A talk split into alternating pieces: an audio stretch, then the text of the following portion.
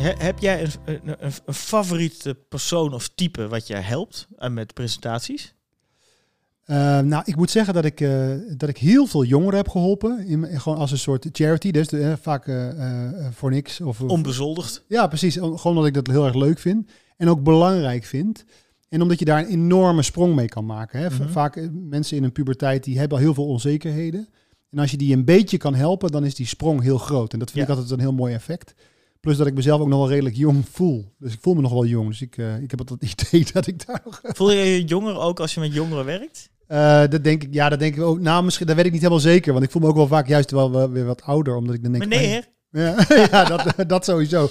En ook dat ik denk, oh ja, ik kan echt niet meer met mijn jaren negentig eh, muziek en dat kan echt niet meer. die komt helemaal terug, jongen. Maak je niet druk. Ja. Wie, wie heb jij als, als favoriete? Nou, ik merkte, Coachie. ik merkte dat, het- dat het best wel verandert. In het begin eh, vond ik het heel leuk om heel breed zoveel mogelijk mensen te helpen. Maar ik vind het wel fijn nu als mensen zelf hun voorwerk gedaan hebben. Oh ja. Ik loop wel toch ook vrij rap leeg op mensen die dan eh, ja, met, eh, met volkomen terecht soms met hangende pootjes komen van ik weet het niet meer. Mhm. En ik merk dat jij daar beter in bent. Ja, dan, dan komen ze naar mij toe. Dan komen ze naar jou. Ja. En eh, ik vind het wel fijn als die- iemand heeft zijn puzzel gelegd, maar de laatste vijf, zes stukken liggen niet goed. Ze liggen er al wel, maar nog Mhm. niet recht. Nee, precies. En dat vind ik lekker. En dan ook het, eh, dan, mijn ego gaat dan aan op het feit dat ik de puzzel, dat het me lukt. Mhm. Eh, maar ook de, het Eureka aan de andere kant van de tafel, dat, dat, dat vind ik echt lekker. Ja, en ik vind het dus heel leuk om iemand te helpen die het spannend vindt. Ja.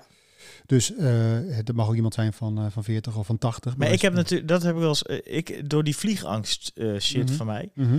ik heb te vaak zelf al op het spanningsniveau gezet. Dus ik merk dat komt voor mij ook te dichtbij. Dus Oh ja. ik, ik probeer dat dan gewoon ook een beetje weg te houden. Dan denk ik, ja, ik snap het wel, jongen. Ja. Maar ik wil ook gewoon lekker aan mijn werk. Oh ja, precies. Want, dus dan is het wel handig dat ik er ben. Ik ben altijd blij dat jij er bent. Ik ben al vaak ben ik naar een van de oor toegevlogen. Hè, want ik heb die angst niet meer. Nee. Hey, maar hoe werkt dat dan met vliegenangst? Eh, ja, dat, is, dat, dat, begint al, dat begint in een vliegtuig. Wat ongelooflijk ver- ver- vervelende plek is voor vliegangst. Om dat te ontwikkelen in een vliegtuig. Want dan zit je er al. Ja, precies. En, en dan wordt het steeds erger. Maar eh, vliegangst is een irreële fobie. Mhm. Dus dat ding kan niet neerstorten in principe. De kans dat dat gebeurt is zo klein, dat kun je verwaarlozen, statistisch gezien. Ja. Eh, maar je, je krijgt er angst voor en je gaat het vermijden. En dat werd bij mij ook heel erg. Ik durfde niet meer met de trein op een gegeven moment langs Schiphol, omdat daar vliegtuigen stonden. Dus dan wordt die fobie wordt echt een gek ding. Hoe heb je dat aangepakt?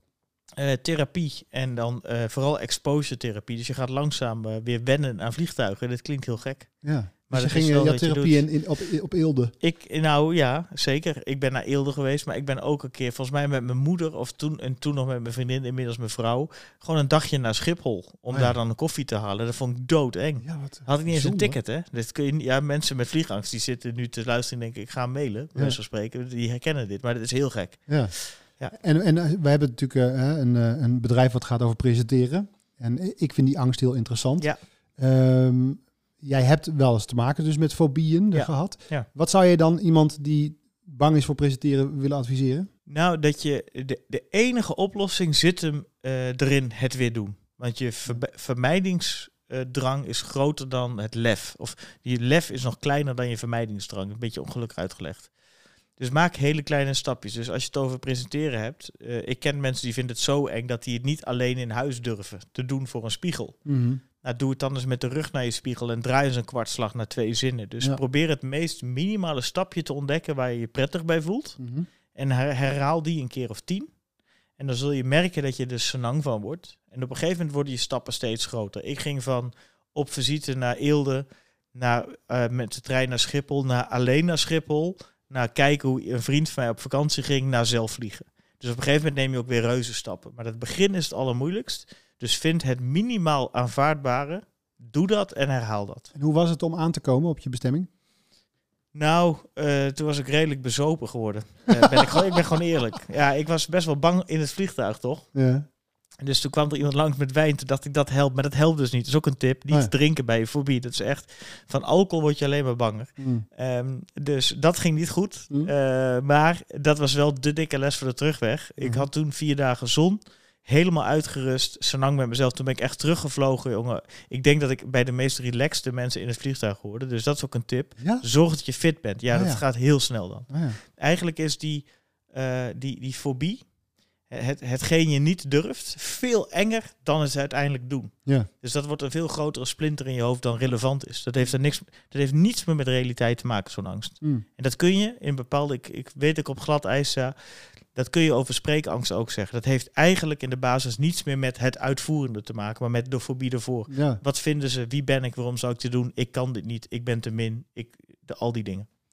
En eh, het grappige is ook nog dat je volgens mij toen je vrouw ten huwelijk gevraagd hebt, toch? Ja. Op die vakantie. En uh, is een vakantie later, maar had ik wel weer het vliegtuig gepakt. Ik had toen geen vliegschaamte, wel een vliegfobie.